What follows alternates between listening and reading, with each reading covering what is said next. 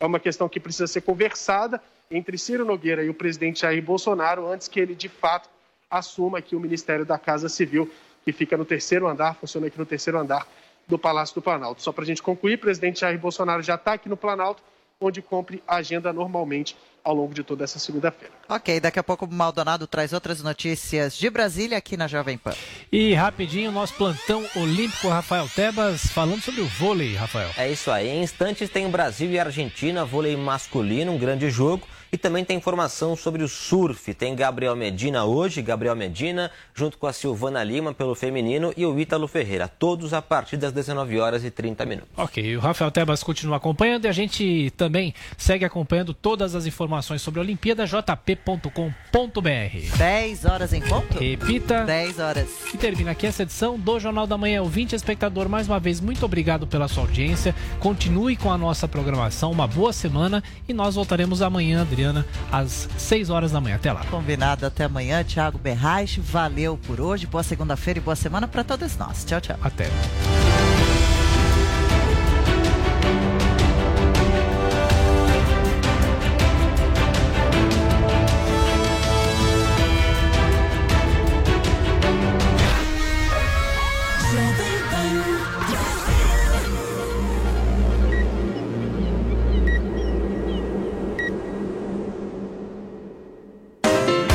Pan Morning Show. Oferecimento Loja e 100. 69 anos realizando sonhos. Ainda bem que tem. Loja e 100. E Une a Selvi. Graduação EAD com tutor exclusivo por turma. Mesmo quando tudo parece parar, a vida continua fluindo. E os frutos do trabalho aparecem. As lojas 100 já estão concluindo as obras de seu depósito 2, dobrando a capacidade de estoque para oferecer mais produtos e preços ainda melhores. Porque o futuro vai ser nota 100. Loja 100, 69 anos. Ainda bem que tem. Jovem Pan Morning Show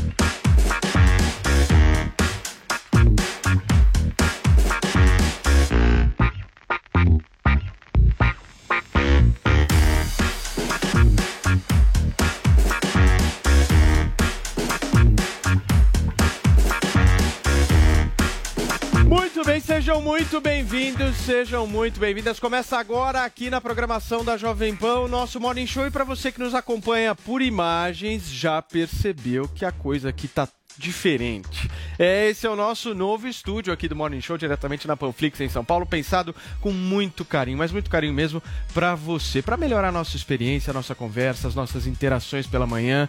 Esse é o nosso novo cenário, novas imagens, um jeito novo da gente contar a notícia, sempre contando, é claro, com a sua participação, com a sua audiência mais do que qualificada aqui. A gente agradece a toda a equipe técnica da Jovem Pan que foi responsável por construir esse nosso novo cantinho aqui, que será seu também, de segunda a sexta-feira, das 10 às 11h30 da manhã, ao vivo no rádio, no YouTube e na Panflix, contando muito com o seu like, se você está por aí na nossa transmissão, com o seu compartilhamento, com a sua inscrição, com tudo. Vamos nessa conversar com todo mundo, porque agora nós temos um programa diferenciado, certo? Vocês estão vendo aqui, nós estamos aqui sentados nestas poltronas maravilhosas, não é, meu caro produtor? E nós Pois é, temos Paulo. alguns destaques do programa de hoje, certo? Não, muito elegante esse cenário todo, né? Você com essa poltrona dourada, né? O nosso rei do Morning Show. Mas é isso, Paulo. Os nossos assuntos, os nossos conteúdos continuam sempre muito polêmicos. Inclusive hoje nós vamos falar sobre essa história toda do Borba Gato, né? Estátua de Borba Gato em chamas que reacendeu todo esse debate aí sobre monumentos históricos de figuras um tanto quanto controversas. Nós vamos falar sobre isso hoje. Tem também a entrevista da deputada federal Joyce Hasselman ao lado do marido falando sobre essa suspeita de que ele poderia ter sido ah, o agressor, né, de que ele poderia ter agredido ela, ela que não se lembra de nada do que ocorreu no último final de semana quando acordou no seu apartamento funcional em Brasília cheia de hematomas. E vamos falar também sobre uma treta maravilhosa no skate. Paulo Matias, no skate olímpico, você sabe que ontem, nessa madrugada, inclusive, nós tivemos uma vitória espetacular da Raíssa, né, menina de 13 anos apenas, mas o clima entre os skatistas brasileiros não tá muito legal, né? A Camila vai contar pra gente hoje. Muito bem, Adrilho Jorge, Sim, onde senhor. se encontra Joel Pinheiro da Fonseca? Joel está literalmente com a cachorra. Tá cuidando da sua cadelinha pulguenta que quase faleceu esse fim de semana, essa madrugada. Joel, ele tem um humanismo canino, ele a salvou. Então ele não vai poder participar conosco. Muito bem, Camilinha, conta um pouquinho pra gente qual que é a hashtag do Morning Show desta segunda-feira. Bom dia, Paulo. Bom dia, terráqueos desse Brasil. Estamos aqui nesse estúdio novo maravilhoso aqui do Morning Show. E a gente vai começar a semana com pautas muito polêmicas, mas muito felizes também. Onde a gente vai falar um pouquinho das Olimpíadas, do que está acontecendo, acompanhar aí essa nova modalidade nas Olimpíadas, que é o skate. E para a gente aquecer os motores e aquecer os pés, a nossa hashtag de hoje é Com 13 anos eu em homenagem à nossa linda fadinha maravilhosa Raíssa Leal, que conquistou aí a medalha de prata. Mas já já a gente vai abordar mais sobre esse assunto, vai ser muito bacana. Participem com a gente. Com 13 anos, eu, você fez o quê? O que, que rolou com 13 anos na sua não. vida? Coisas boas, coisas ruins. Então, eu tenho algumas perguntas pra fazer. Não me pergunta, não. Você já vai polemizar, né? Você não pode ver a menina ganhar, a menina ser feliz, Não é o Brasil polemizar. inteiro, cara. Não, é porque o nosso Zé Maria Trindade daqui a É. pouquinho vai estar conectado com a gente. E a minha dúvida que eu gostaria Tá. de saber é se ele cobria o Palácio do Planalto desde os 13 anos. Mas ele falava que Eu quando era criança, ele pegava as urnas lá da cidade natal É? dele e apurava. É. A gente vai perguntar pra Foi ele. o primeiro a voto acho que sim, é, auditável do? Brasil. Exatamente, auditor Primeiro de voto, Zé Maria.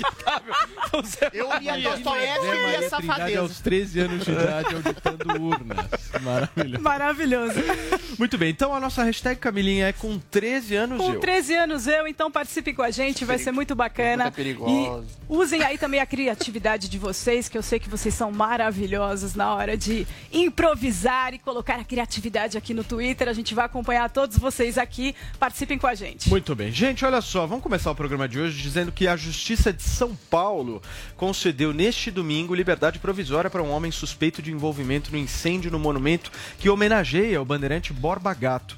Ele teria dirigido o caminhão que foi identificado e apreendido pelos policiais e responderá pelo crime de associação criminosa e por causar incêndio expondo a perigo o patrimônio de outra pessoa. O incêndio à estátua ocorreu neste sábado em Santo Amaro, na zona sul de São Paulo. Cerca de 15 a 20 manifestantes retiraram pneus de um caminhão, espalharam objetos pela via e nos arredores da estátua e, em seguida, atearam fogo no local.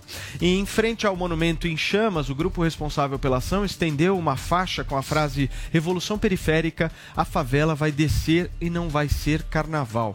Inaugurada em 1963, a estátua de Borba Gato é um dos monumentos mais controversos do país e o ataque contra ela dividiu opiniões nas redes sociais. Vini, traz alguns desses comentários para ajudar o nosso debate aqui.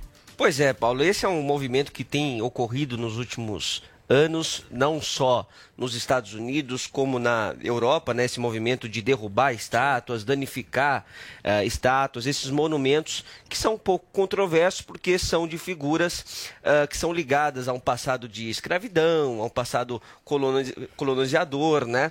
Então você tem aí essa, essa questão, né? De um lado, pessoas que defendem que a história precisa ser mantida, precisa ah, ser contada, e de outro lado, as pessoas que acham que não, que é melhor derrubar, que é melhor apedrejar, ou queimar, como foi essa do Borba Gato aqui em São Paulo. Vamos mostrar para o nosso telespectador alguns tweets, portanto, que acabaram viralizando eh, com essa questão do Borba Gato. Eu vou pedir aqui para a produção jogar na nossa tela, porque nós temos, eh, Paulo, expoentes da esquerda que defenderam né, esse ataque em chamas aí ao Borba Gato e já o pessoal da direita dizendo que não, né, dizendo que foi um vandalismo que ocorreu neste final de semana. Então nós temos, por exemplo, a vereadora Érica Hilton dizendo: Borba Gato foi responsável pela morte violenta, caça e escravização de milhares de indígenas. Hoje a sua estátua foi incendiada por grupos sem autoria. O que vocês acham que devem ser feito com monumentos que homenageiam homens cujo passado é marcado pela exploração e pelo genocídio. No caso do Borba Gato, né, Paulo? Um passado marcado por essa escravização e esse genocídio de indígenas, né? Nós temos outras manifestações também. O Yuri disse o seguinte: incendiaram a estátua do Borba Gato em São Paulo. Borba Gato foi responsável por caçar, violentar, matar e escravizar milhares de negros e indígenas nativos do Brasil. Borba Gato mandou tacar fogo em milhares de aldeias. Incendiar Borba Gato não é vandalismo, é homenagem. Essa foi a opinião do Yuri K. Já outras pessoas tiveram outros posicionamentos. Podemos rodar os tweets. O William De Luca, por exemplo, disse o seguinte: Não acho que a estátua do Borba Gato tenha de ser queimada. Acho que ela tem de ser removida, levada a algum lugar onde seu contexto, no caso genocídio indígena, seja explicado e substituída por um monumento em homenagem aos povos oprimidos, como os indígenas de São Paulo. Só isso, foi a opinião do William De Luca. O ex-ministro das Relações Exteriores, Ernesto Araújo, também se pronunciou. Diz o seguinte: ó, fogo na estátua de Borba Gato. Uma nova revolução cultural se propaga no Brasil, como em todo o Ocidente. Querem destruir pelo terror e violência física e virtual todos os pilares da sociedade: cultura, história, moral, família, direito, religião, educação e linguagem, tudo em nome da defesa da democracia e antifascismo. E para finalizar, podemos colocar um outro tweet do Rubinho Nunes, vereador de São Paulo, que diz o seguinte: terroristas atearam fogo na estátua do Borba Gato aqui em São Paulo. É assim que pretendem fazer a diferença na política. Depois a PM desce a borracha no lombo dessa gente e vão dizer que foi excesso. Enquanto isso, a população paga a conta. Então é isso, Paulo. Um lado dizendo que o que ocorreu com o Borba Gato foi vandalismo e o outro lado eh, defendendo aí essa questão como se fosse uma reparação histórica pelo passado de Borba Gato. Muito bem, Adrilho Jorge, Sim, o que você achou sobre esse fogo todo?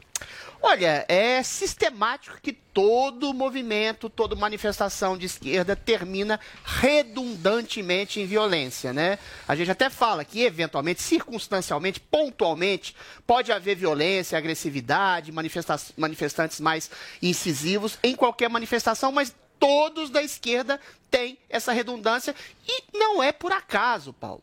Isso acontece no Brasil e no mundo. Esse movimento revisionista da história, de queimar estátuas, queimar o passado, estabelecer um não relativismo em relação a personagens que não obedecem aos critérios do nosso tempo, aconteceu nos Estados Unidos, aconteceu na Inglaterra, aconteceu na Europa, em todos os lugares do mundo, em que estátuas de Churchill são queimadas, em que personagens como Aristóteles também são queimados. Ora, Aristóteles defendia o caráter inato de algum escravo. Churchill defendia a superioridade hegemônica de uma cultura ocidental. Tiradentes, sim, Tiradentes tinha escravos. Então é muito difícil você adaptar os olhos do passado, os olhos do presente ao passado. Agora, existe um relativismo mais perverso ainda.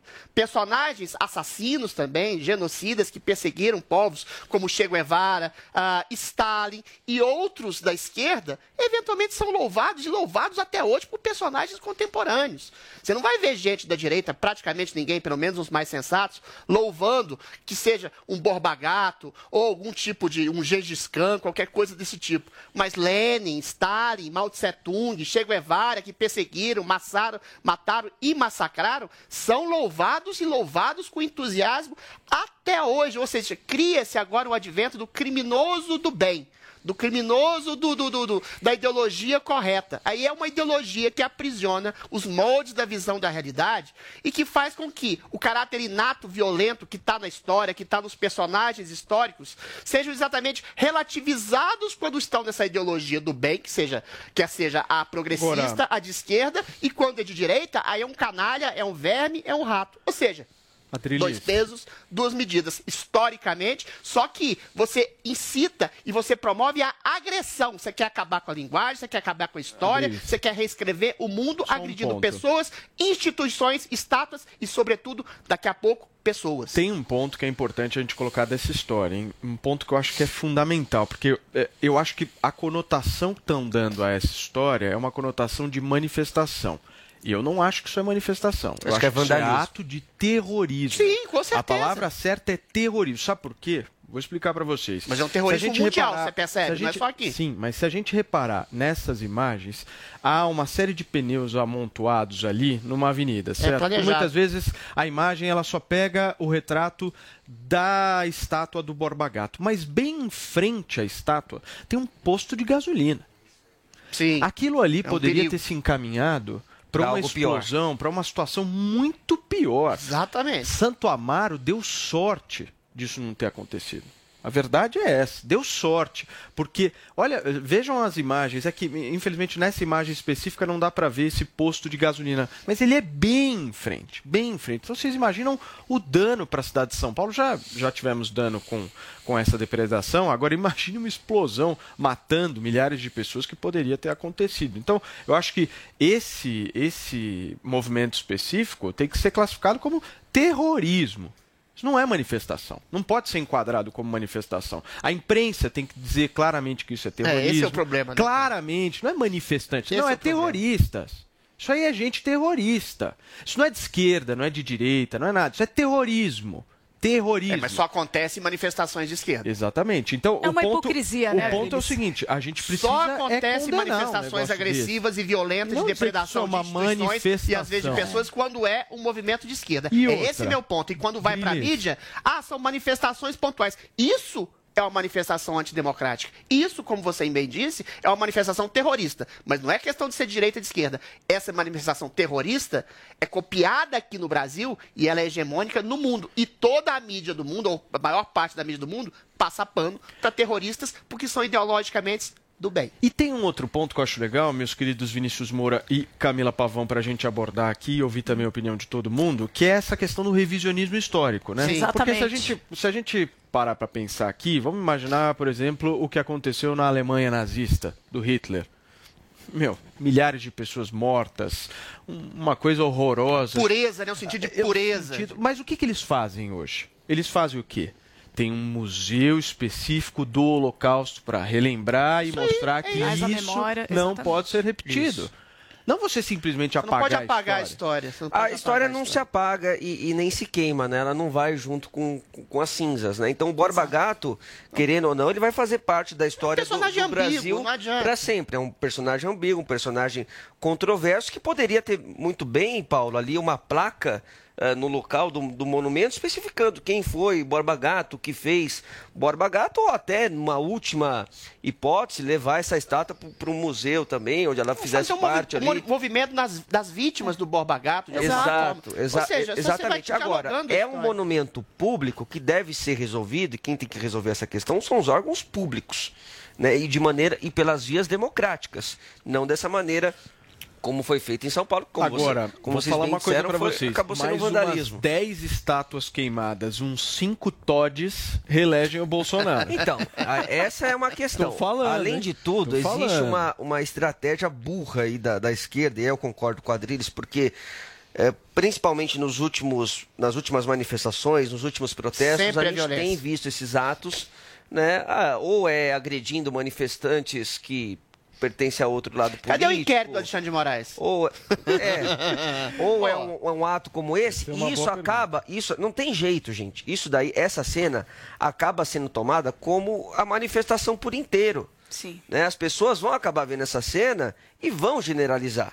É que eu acho Então, que tá errado chamar de Isso manifestação. é ponto pro. Não, Paulo, falando, né, eu tô falando Vandalismo, Combina né, com a Globo, com a Folha de. São Paulo, com o Estadão, sim, com a grande falando pelo todo. Ninguém fala que é Mas terrorista. esse ato noticiado é como terrorista- se fosse uma manifestação. E eu não vejo isso como uma Não, manifestação. esse ato do Borba Gato. Sim. Esse sim, ato do esse Borba ato, Gato. Só que dele. esse ato do Borba Gato, que você chama de, de terrorismo, vai ser visto pela, pela sociedade como a, a manifestação inteira que, ocor- que ocorreu em várias regiões Ah, mas o meu ponto, do país. é o então é um seguinte, ponto pro O Bolsonaro. meu ponto é o seguinte: o nosso querido, tão falado aqui, ministro Alexandre de Moraes, coloca um inquérito, um inquérito de atos antidemocráticos, por movimentos pontuais nas manifestações pró-bolsonaristas. Alguém pedindo AI-5, alguém pedindo ditadura, alguém pedindo fechamento de, de, de- de Congresso, coisas que são pontuais, como eu disse, que acontecem em movimentos à direita e à esquerda. Agora, a gente tem atos violentos, sistematicamente, como o Paulo bem disse, terroristas, de incendiar, depredar instituições, depre- é, violentar até pessoas, policiais.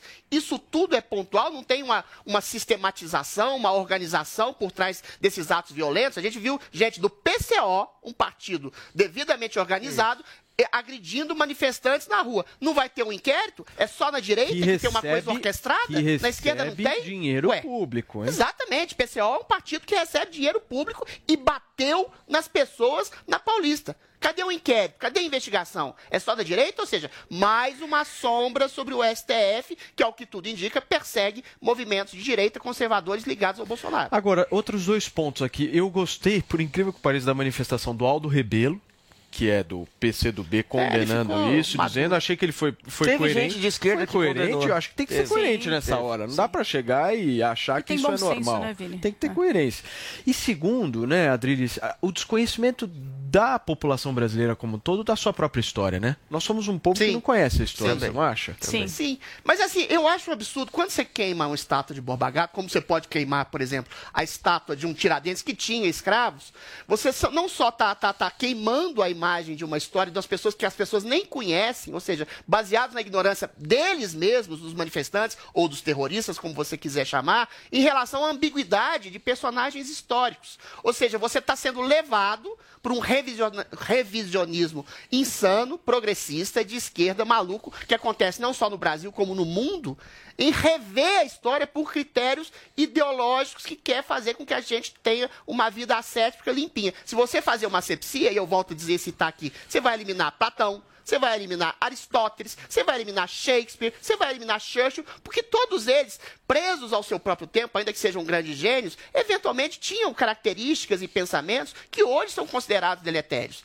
De escravidão, de superioridade racial, de superioridade cultural. Eventualmente você vai apagar a história inteira. E mais uma vez, você não apaga, coincidentemente, a história de um Fidel Castro, de um Lenin, de um Che Guevara que mataram, perseguiram, escravizaram pessoas, porque eles estão do lado ideológico correto. Isso se chama globalismo ideológico mundial. Aliás, teve um tweet seu que É, o- viralizou, né, não, Paulo? Não, é, um- o ponto é você Sobre o Che simplesmente- Guevara? Não, o ponto é simplesmente você se revoltar contra o Borba Gato e É meu defender o legado do Che Do Che Guevara. Guevara. Muita hipocrisia, Aí né, Paulo? Mas Fica um daí eu reforço complexo, novamente né? né, a importância que teria uma sinalização nessa, nessa estátua, que seria muito mais importante e muito mais educativa, né? Porque a maioria das pessoas devem passar por essa estátua do, Nem do, sabe o do que é, né? Gato É nem isso que eu falei. sabe de história. Tem conhecimento histórico. É Generaliza também. Sabe que foi a Revolução de 32. Exato. Não a Revolução vamos Farroupilha. ser sinceros. Exatamente. Sabe não. Não sabem de nada. Isso, Infelizmente, e e isso eu acho que reflete na cultura do nosso povo como um todo, porque é, é por muitas vezes é uma população que não tem o conhecimento da sua própria história, então não sabe o que representa. São Paulo só sabe que é uma estátua feia. Exato. E só pega, um, concordo, pega é só um feio pedacinho de uma história e vai lá e faz uma manifestação, um É. ato de vandalismo, é bem ridículo. Agora, novamente, hein, a esquerda tem mais ajudado o Bolsonaro Querido, do que prejudicado. Volta, ó, né? vo- o volta Bolsonaro aqui, ele, produção. vive, ele vive um momento de fragilidade, a gente tem percebido isso nas pesquisas, queda Não, de os caras populari- tão ajudando popularidade, só que aí a esquerda vai, começa a defender Cuba. Aí tá, tá bravo. Tá né? Adrilis, começa a sair mas a favor de quantas Cuba. estátuas você acha? Começa a que de- precisa é pro. Bolsonaro ser Mas se reeleito? continuar a manifestação em Cuba, mais umas duas dos três estátuas, o E Bolsonaro leva quantos. Todes?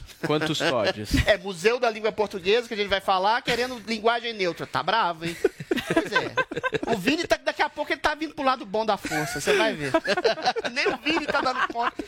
O Vini vai se render, Eu sou Vini. coerente com as minhas Vai se convicções, render. O cara. Vini é esquerda raiz, ele acha só É que aí, proletariado tem que defender Independentemente de socialmente o resto. ideologia, Vini né, tá Vini? certo. Esquerda identitária tá fora. Eu vou fazer o quê? Independentemente de bandeira, Eu vou né, fazer o Muito bem. Você acha que um homem engravida? Vini? Turma, vocês Não. querem falar mais alguma coisa sobre o Borba? Não, acho que Tá já bom, falamos tudo. Muito bem.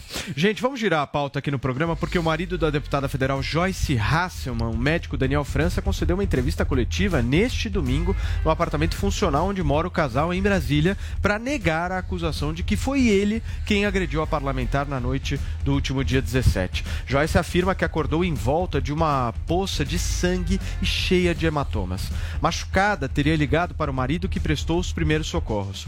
Chamou a atenção os fatos dos, o fato dos dois dormirem em quartos separados, porque segundo a deputada, ele ronca como um animal.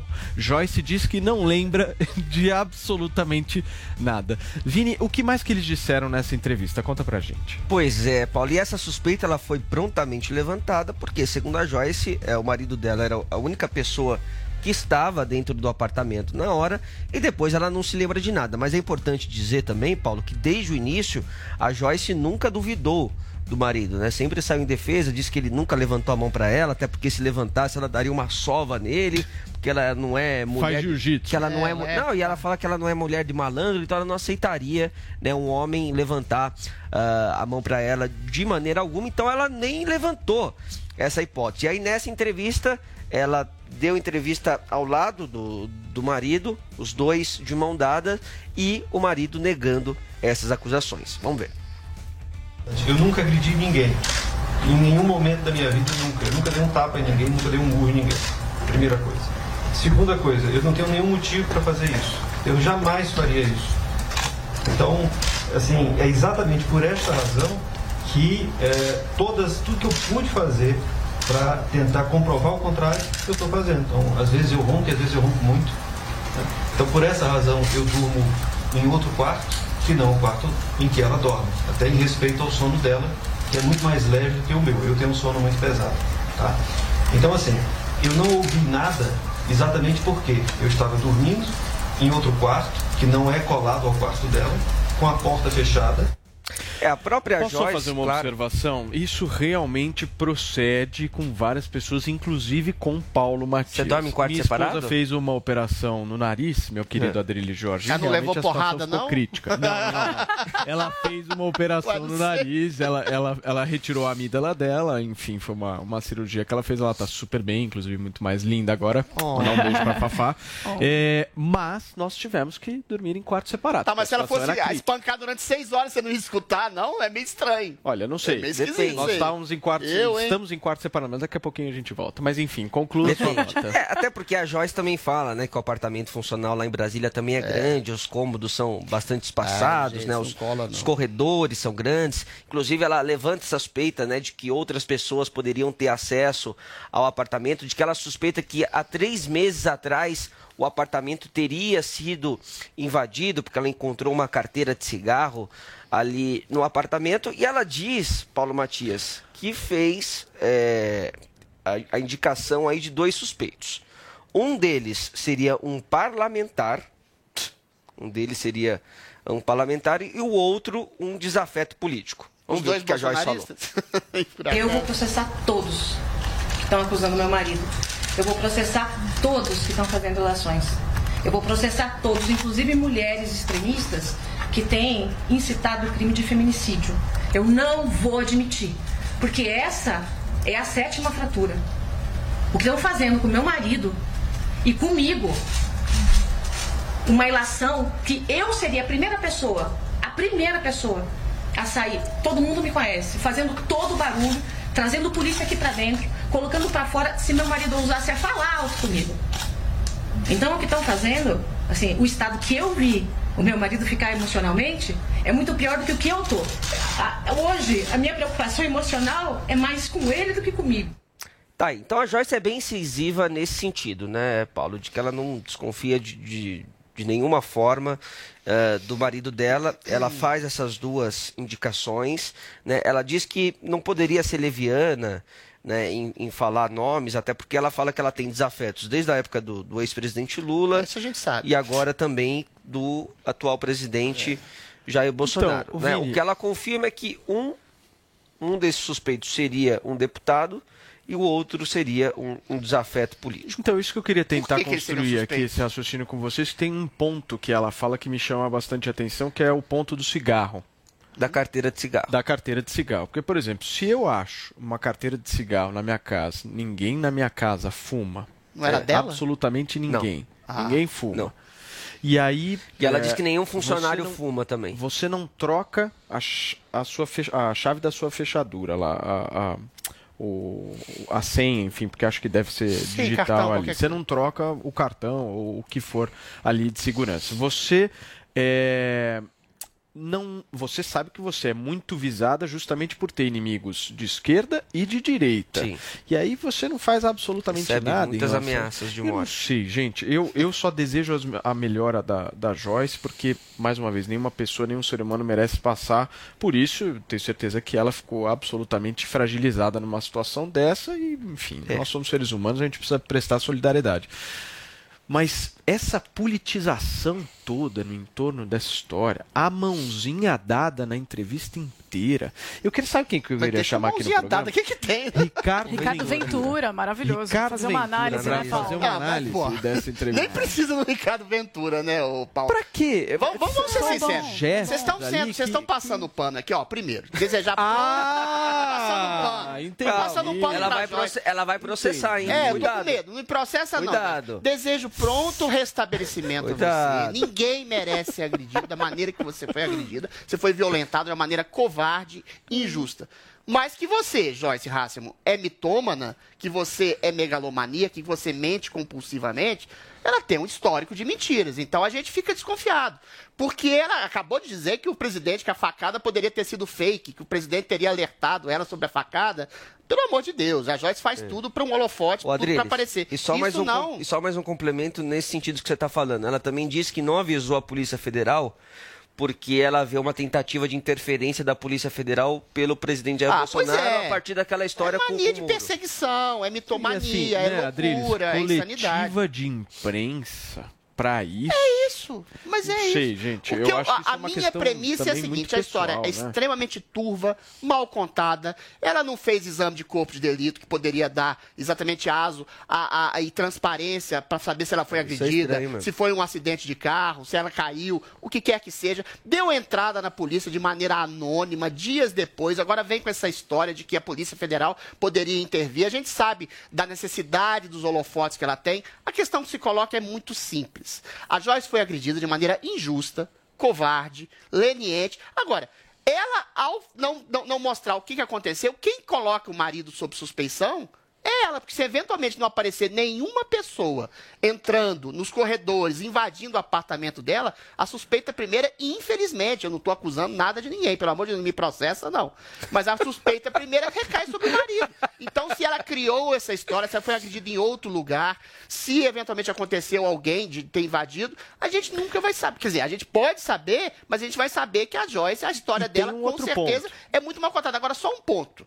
O que me incomoda na Joyce, que ela é mitômana, que ela é mentirosa, que ela é megalomaníaca, isso todo mundo sabe. Mas a leviandade dela fazer ilações em relação à Polícia Federal, que seria ligada ao Bolsonaro, ou de hostes bolsonaristas que queriam ah, bater nela, agredi-la, aí é uma leviandade que é imperdoável e injustificável. Isso sim talvez mereça um processo. Porque ela usa da prerrogativa de ter sido realmente, de fato, verdadeiramente agredida de maneira injusta e covarde, aí se coloca no lugar de vítima, que ela realmente foi, para poder perseguir, massacrar e levianamente e injustamente acusar outras pessoas. Aí passa do terreno da mitomania ou da mentira ou da ilação da história mal contada. Aí ela deliberadamente coloca como suspeições, coisa que ela não sabe, não tem jeito como saber, de pessoas ligadas a grupos políticos que não são mais o dela, para se colocar na- nos holofotes e dizer vítima de uma perseguição política. Isso sim é leviano Isso sim, eu acho que merece um Agora, processo de fato. Tem uma outra questão nessa história que são as câmeras, né? Isso Porque no apartamento funcional existem alguns lugares que possuem câmera, por exemplo, no caso o elevador tem câmera, Isso. mas, Mas o hall de entrada não tem, os corredores não possuem. É, tudo muito Estranho, muito Ah, mas dá pra saber alguém Exatamente, que eles invadiu, alegam, né? eles não, a alegam... imagem do elevador vai falar É absolutamente lógico, tudo, né? E Entrou ou não alguém? E fora Ué, esse livre acesso, né, Paulo? E se, e se a Muito pessoa, estranho. e se a pessoa entrou pela janela também? Porque Não, o mas Zé peraí, qual falou andar? que o São seis prédio, andares. não, o prédio ele é relativamente mais Mas são baixo. seis, não é tão. Nossa, pequeno. mas tinha que ser uma bela escalada. Uma Isso eu bela concordei escalada. com a. Joyce. Isso eu concordei com a Joyce, Por que ela fala assim, porque o, o argumento que dão é a, a privacidade do parlamentar. Mas a partir do momento que é um órgão público ali, que é um prédio público, É. você tem que, ter ter uma fiscalização, Tem que ter uma tem que ter as segurança, câmeras de né, segurança, tem que saber Mas peraí, quem, onde não quem tem que frequenta É no corredor? Só tem câmera no Mas tem elevador, elevador. Adriles. Só no elevador. tem. Mas o ponto é, o cara Então deve entrou ter pelo alguns elevador. pontos cegos ali. Então eles têm as imagens. Será que ela não sabia? Olha, eu vou, né? eu, tá, é uma hipótese. Será que ela já sabia disso? Em não tendo câmeras, ela jogou com essa possibilidade? É uma hipótese. Tem uma outra Você questão. tá sendo muito deviano, Tem uma outra questão, não, não Vini. tô. Eu estou falando a hipótese. Não, eu tô- A- Adriles, Gente, deixa eu desculpa, levantar- mas a Joyce tem Ó, uma história Deixa eu levantar um outro, um outro ponto aqui que é importante. Eu li vários, vários eh, comentaristas e vários especialistas nessa questão da, da, da perícia policial e tal, e disseram que, da maneira como ela apanhou, ela apanhou de pé. Pois é, ninguém apanha deitado. Porque se você for, Então foi analisar, se você né? for analisar É estranho. a- a- os hematomas que ela tem no rosto, isso é de alguém que tomou um soco na cara. É. Não é de alguém Claramente, de frente. Na inclusive. Não é perna. de alguém que estava De deitada frente. dormindo, Na perna, né, Paulo? e ainda tem a hipótese, isso ela, ela mesma diz que o próprio médico que fez os exames dela aventou essa hipótese de que por conta dos medicamentos que ela toma, né, ela teria desacordado Não, aí não, e aí aí teria não. levantado é e caído, Loucura levantado, é Essa caído. história do levantado Não, não, não, e caído não eu não entendi. não. É, de, é, várias não vezes, diversas vezes, mas é uma possibilidade realmente que não... Não, não corre. Essa coisa do levantar, cair, levantar, cair. Não, e isso dela ter perdido o estranho. sentido. Se ela perdeu os sentidos, ela apanhou deitada, como você bem disse, tudo indica que ela estava de pé. Ou seja, é uma história muitíssimo mal contada. Com certeza ela está mentindo em algum grau, não sei qual. Agora, o grau de leviandade dela sus- Mas levantar se ela não suspeitas- lembra, se ela não lembra, ela não tá mentindo. Ah, mas ela estava em pé, não lembra? Ela teve um narrow breakdown em pé, apanhou durante horas e não Mas lembra o de nada. ponto, o Ah, ponto desculpa, não é o Vini, fato muito em si. O que eu acho que pode vir a trazer algo sobre o fato é o pós-fato. São as ações dela É no isso que eu pós. aí. As ações que ela faz no pós É podem muito- levar Ela a gente ter a entrado- interpretar o fato de Ela uma está ela projetando entrado- a vitimização dela que foi real É. para tentar fazer acusações e se colocar nos holofotes. Porque Ao o que ela tudo fez foi uma que é coletiva de imprensa no apartamento. Eu nunca vi isso. Uma pessoa apanhar, chamar a imprensa inteira. Eu nunca vi um negócio desse. Eu vi normalmente você conceder. É. Mas eu acho que isso, Paulo, mas em uma virtude das- das- de imprensa. Acho que em virtude das acusações ao marido. Então, que estão bem também, fortes. Estão bem fortes, ela quis dar uma, dar uma apaziguada Vini, nisso. pelo- gente, pelo amor de Deus, mais uma vez a gente tá passando pano. Camila Pavão, você é agredida. Te arrebentam o maxilar, quebram suas vértebras, quebram sua coluna, arrebentam sua perna. O que, que é a primeira coisa que você faz? Direto pro hospital e fazer um Na boletim de ocorrência e um, um exame de corpo de delito. É isso, ela não fez A partir- nem- O corpo de delito que ela vai fazer é, hoje. É. Ela Exato. demorou é dias da Exatamente, demorou muito, é muito não foi de imediato, É ela não se insano. identificou no hospital, pelo que nós ficamos sabendo. Então, é, tá muito estranho realmente essa história. Eu, mulher, eu já ia imediatamente, Não, acordei, pessoa. vai, Ela desmaiei, tomei um remédio, alguma manhã. coisa. Eu já iria imediatamente para o hospital e já iria, com certeza, pessoa, fazer um boletim de ocorrência de imediato. Não, gente, mais meu uma vez, corpo, torce pela é, melhoria da saúde né? dela. Agora, essa Exato. história tá Porque, estranha. olha, a gente, viu, a gente viu as imagens da Joyce uma semana depois do ocorrido, praticamente. Ela devia estar pior. muito Imagine pior. como que ela não estava.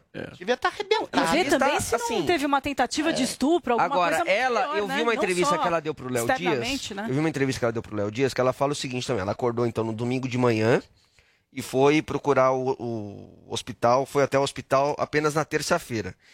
E que ela não teria ido por dois motivos. O primeiro, porque ela realmente tinha como a primeira hipótese que ela tinha caído, simplesmente caído. E a segunda, porque como ela tinha perdido os dentes, ela tava se sentindo muito feia. Ela Pra mostrou sair- o dente pra fora. aqui. Pra sair, É, é. pra Ah, sair de meu casa. Deus, não, Ah, isso mas não aí é mostra na desculpa. Pra rede sair de social. casa. Não, gente, isso não é desculpa. Ela mostrou na rede boa. social que ó, é, tô sem dente. Mas Isso aí, não é que no desculpa. primeiro de momento, ela ficou é- constrangida. Desculpa, Tá. Se eu tô momento, ela ficou agredida- constrangida de sair daquela forma. O mínimo que eu estaria... afirmação dela Mas assim, é, o é exame de corpo dele realmente vai, era de fundamental exato. Principal, ela vai fazer hoje. E Gente, pra ver se não aconteceu algo pior, né, Paulo? Meu Deus. Por um acaso se comprovar que não houve alguém lá, o marido é... É, simplesmente o suspeito. é Isso não é leviandade. Porque é a pessoa que está mais próxima dela. Não é querer incriminá-lo, mas é a pessoa que está mais próxima Agora, uma dela. Outra, difícil, uma né? outra possibilidade, caso, ó, tudo que eu tô falando aqui é caso. É hipótese. Exatamente, Hipótese são hipóteses. da verdade, eu tô aqui Trabalhamos tentando com hipóteses. analisar com a, com a É. nossa bancada. Se caso não for confirmada a participação de nenhum terceiro nessa história, são duas as hipóteses. Não é apenas uma, são duas. A primeira, o marido, a gente vai pensar, mas a segunda é que ela se. Não, mas aí não, Paulo. Não sei. Eu não sei, cara. Nem a Ou, Joyce ou seria essa outra, ou essa outra cara. ter realmente levantado e caído. Ela pode ter levantado caído, Não dá, ou que ela mesma, ela mesma se. O tá Aonde ela acordou? Aonde ela acordou, o Paulo? né? Ô, Vini, Vini, aonde uma ela história acordou? confusa dessa, Onde ela acordou? descarta absolutamente nada. Se espera. Não, não, não, não. Se espera. Ela acordou Espera. com esse, com, com Ela todo esse acordou quadro no chão, dela numa no poça chão. de sangue, né? Pode ter sido em outro lugar que não seja. Porque a gente está aventando a possibilidade de ter sido no apartamento. Mas pode ter sido em outro lugar. Ela pode estar Não, na porque o- hipótese. o sangue estava no apartamento. O Não, ela sangue está no mostrou. apartamento. Foi no Ela apartamento, mostrou, é. ela mostrou. Ela pode ter jorrado, não sei, cara. Olha, e vindo da Joyce, Não tudo, sei. tudo, absolutamente, se você está dizendo que ela pode ter sido agredido, eu acho que ela pode ter sido agredida em outro canto e colocado, não sei. Mas Olha, assim, gente, que a história mais tá vez. tá demais. Nós estamos tentando entender a história aqui, mas torcendo em absoluto para que ela certeza. fique É, claro, e não bem. fizemos acusações Certo? a ninguém. Exatamente. que ela fique bem. Nós não fizemos acusação a ninguém. É, Todo você mundo fez. está sendo não, eu não. julgado e analisado agora. Não, eu fiz Olha, a ela que ela fez acusações devianas. é, você odeia ela, né? Eu não. Só acho que ela Então manda um beijo pra ela. Muito bem. Muito Gente, olha só. Vamos girar a pauta aqui no nosso programa, porque o infectologista Anthony Fauci, amigo de Adri Jorge e uma das principais autoridades dos Estados Unidos na luta contra a Covid-19, admitiu neste domingo, em entrevista à CNN americana, que o país pode voltar a recomendar que vacinados contra a doença utilizem máscara diante do aumento no número de casos de infecção. Em meados de maio, com o avanço da vacinação nos Estados Unidos, o Centro de Controle e Prevenção de Doenças mudou as orientações e recomendou que quem estivesse totalmente imunizado já poderia ficar sem a proteção na maior parte do tempo, inclusive em ambientes fechados. No fim, no fim de junho, diante da propagação da variante Delta, a OMS sugeriu que mesmo os vacinados deveriam seguir utilizando o item. Os Estados Unidos, no entanto, não alteraram a política no país. Segundo o CDC, a cepa já representa pelo menos 83% dos casos de Covid-19 no território americano. Apenas 57% da população com mais de 12 anos de idade já foi vacinada com as duas doses de vacina. Fauci afirmou que o percentual é um problema e pediu que a população procure os postos de vacinação. Estamos avançando na direção errada, foi o que ele disse. Adrilles Jorge vacinou e ficou de máscara? Não dá. Não dá. Olha, eu sempre disse que o Covid, embora não tenha sido criado artificialmente, embora tenha sido, ao que tudo indica, criado em laboratório, não se sabe se por vazamento ou por outras razões, com algum tipo de ajuda e leniência do Anthony Fauci, que pelos, pelos e-mails que foram apreendidos, que eram escondidos, falava da possibilidade do vírus ter sido criado em laboratório, sendo que ele também era um dos eventuais patrocinadores, incentivadores dessa criação de um vírus em laboratório. Ou seja, ele está atolado em suspeitas estranhas escusas até o talo. Ele mesmo, nesses e-mails apreendidos, falava que o uso da máscara não era ah, eficiente a contento, que o vírus escapava, de repente o vírus aumentou. Falava nesses e-mails que o vírus, que a- uso da máscara é, sobretudo, um uso muito mais simbólico. Tudo bem, a ciência avançou, eventualmente houve uma necessidade de proteção coletiva em relação à máscara. A gente sabe que perdigotos ah, ah, lançam o vírus. Agora, você chegar e eventualmente colocar o uso de máscara irrestrita depois de semanas de você vacinado, então para que serve a vacinação? Pra nada. Se ela não se protege, você se, eh, se você não se contaminar e contaminar as outras depois de meses de vacinado, então existe um instrumento de controle que é absolutamente insano aí, é um teste. E colou, colou esse teste. As pessoas usam máscara, as pessoas se distanciam, as pessoas não se aglomeram em grande medida, até o ponto do esgarçamento de uma coisa que está se transformando numa coisa obsessiva, neurótica, de uma geração que tem medo de tudo e que o Anthony Fauci e outros, entre aspas, tiranos bonzinhos, assépticos, usam para controlar a população. Esse cara é um picareta que deveria ter saído de cena há muito tempo, desde a apreensão desses e-mails. Ou seja, na Suécia, por exemplo, ninguém usou máscara e não está nem entre os 30 maiores. É, Vou falar, vou falar, vou falar. Suécia. Não, não, É porque eu vou falar, a Suécia é premissa para outros. A Suécia, por exemplo, que não usou máscara e não fez rigorosamente nada, não está nem entre os 30 países que mais morreram pessoas. Na Flórida e no Texas, que o Anthony Fauci, o doutorzão lá, falou que ia ter um número bom de mortes, antes da vacinação, antes de tudo e que tudo era liberado, os números desabaram. Então tem uma dinâmica própria do vírus que em alguns lugares ele se exacerba por causa de novas cepas ou não, e outros têm um começo, meio e fim. Agora, o Anthony Fauci não quer saber. O que ele quer é cercear a liberdade americana e, por conseguinte, do mundo, pela reverberação desse tipo de coisa. Isso não é ciência. Isso é controle, isso é controle social, isso é controle social por neurastenia, isso é tentativa de impor um teste de, de- de- de como as pessoas são- serão mais ou menos subservientes. Não dá. Anthony Fauci é um picareta e, eventualmente, depois de semanas de vacinado, eu já tomei a primeira dose da vacina, eu vou lamber sovaco, seu, inclusive, seu picareta Anthony Fauci. Ele tá assistindo com certeza. Não vai dar entrevista. Agora, pra convencer as pessoas vai ser complicado mesmo, hein, pelo Paulo? amor de Deus.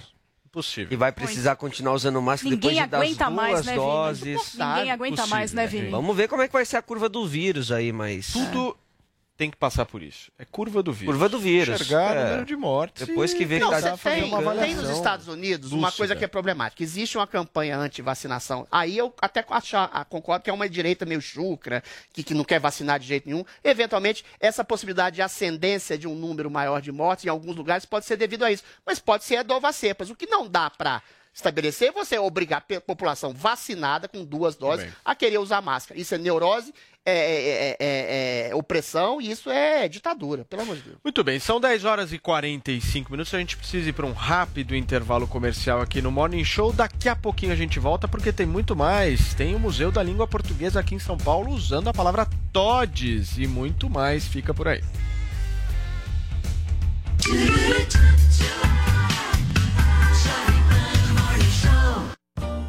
Na Panflix, você curte a competição mais trash do mundo. Hoje eu vou fazer o, a bolonha. O bolo de espinafre da Jamaica. No Master Trash. Mas se você tem uma pergunta pra fazer, é com ele. Boa tarde, Bolsonaro. Eu sou casada há 20 anos. Eu gostaria de saber o que eu faço para meu marido ficar feliz. Pede o divórcio. Baixe agora na App Store ou no Google Play, no celular ou tablet. Panflix, a TV da Jovem Pan de graça na internet. Estamos renovando nossa energia para um futuro cada vez melhor. As lojas 100 estão colocando painéis solares em todas as suas lojas. No centro de distribuição das lojas 100 está uma das maiores usinas de energia solar em área suspensa do país. Energia limpa e totalmente renovável. Porque o futuro vai ser nota 100.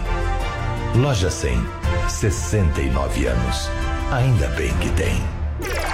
Chegou, tá no ar, vai começar, pode ter certeza. Chuchu Beleza. Chuchu Beleza, oferecimento Anhanguera. Estude já e faça a diferença em você e no mundo. Estudar é fazer a diferença em você, no mundo. É fazer valer cada um dos seus sonhos. Se preparar para ir além. Se tornar referência, inspiração, orgulho. E para você chegar lá, a Anhanguera está do seu lado. Porque quando você estuda, conquista seu lugar no mundo e novas oportunidades se abrem. Para você poder, inscreva-se já anhanguera.com. Doutor Pimpolho. Então, doutor Pimpolho, eu e os funcionários aqui da empresa estamos querendo fazer uma campanha do agasalho no escritório. Campanha do agasalho? É, a gente deixa uma caixa bem grande lá na portaria principal. Aí quem quiser pode trazer roupa de frio, cobertor, para depois a gente doar para a comunidade que tem aqui próximo. Doa pra comunidade, Slid. E quem vai organizar tudo isso, meu? Ué, eu. Inclusive, eu já falei com o padre Cristóvão, da paróquia aqui do bairro, e ele também vai ajudar a gente. Não, se é assim, então beleza, Slade. Pode fazer.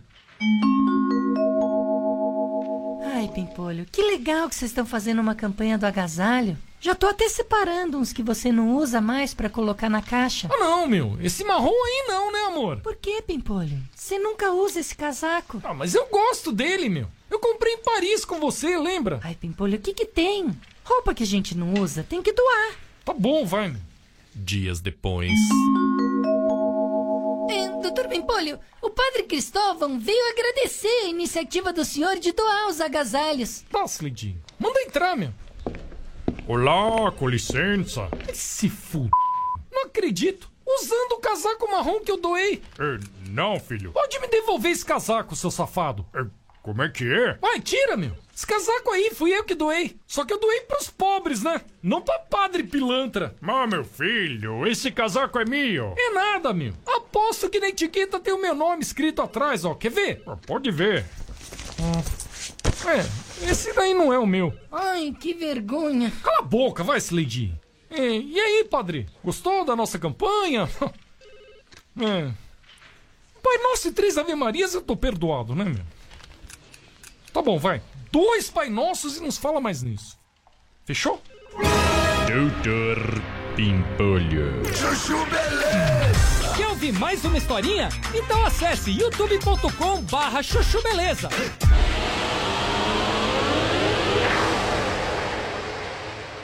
Valorizado do mercado. No mais importante estudo realizado no Brasil.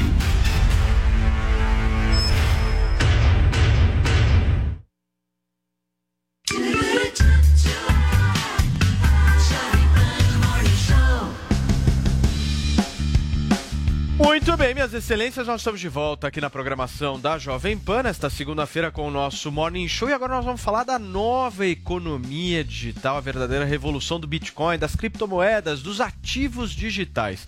Olha, gente, a revolução que se espalhou pelo mundo inteiro e veio para transformar a nossa relação com o dinheiro e com os investimentos é a nossa pauta agora. Mas eu prometo uma coisa para vocês: a gente vai falar de um jeito diferente. Nós vamos tentar falar aqui das lendas, dos mitos, das fake news sobre esse tema e ninguém melhor para ajudar a gente com isso do que o Bruno Milanello do mercado Bitcoin, que hoje veio especialmente para dizer o que é mentira e o que é verdade. Mas não é só o Bruno que está aqui não com a gente. Tem um outro, uma outra figura que eu gosto muito, conhecedor de tecnologia, especialista, Carlos Aros, Aros Carlos Arinhos. Bom dia. Bom dia, Paulo. Bom dia, Bruno. Todo mundo que nos acompanha. Vamos falar dessa nova economia? Bora, vamos nessa. Eu posso começar o nosso papo aqui? Bora. Eu queria muito tirar uma dúvida com o Bruno, porque eu vi que desde sexta-feira, Bruno, cresceu 20% o valor dos bitcoins. E aí a galera tá olhando e falando, caraca, 20% em 3, 4 dias. Conta um pouquinho pra gente como é que funciona isso. Legal. Primeiro, pessoal, um prazer estar aqui. Parabéns pelo estúdio novo. Obrigado. Muito Bacana, bem legal aqui. Vim- Poltrona confortável? Super confortável, estou me sentindo em casa. Aqui. Isso que importa. Bem bacana mesmo. É, bom, esse negócio de, da, da oscilação de preço de- das criptomoedas é o nosso dia a dia como um outro qualquer, né? Faz parte, acho que acontece isso, mas realmente tem algumas notícias que modificam um pouco o cenário, né? O que a gente viu semana passada foi um pouco do teve um evento que participou o Jack Dorsey, que é o, CEO do Twitter e da Square, o Elon Musk também, eles falaram um pouco e falaram bem do Bitcoin, onde o Musk falou que pode vir a aceitar Bitcoin novamente. né? Então isso é uma coisa.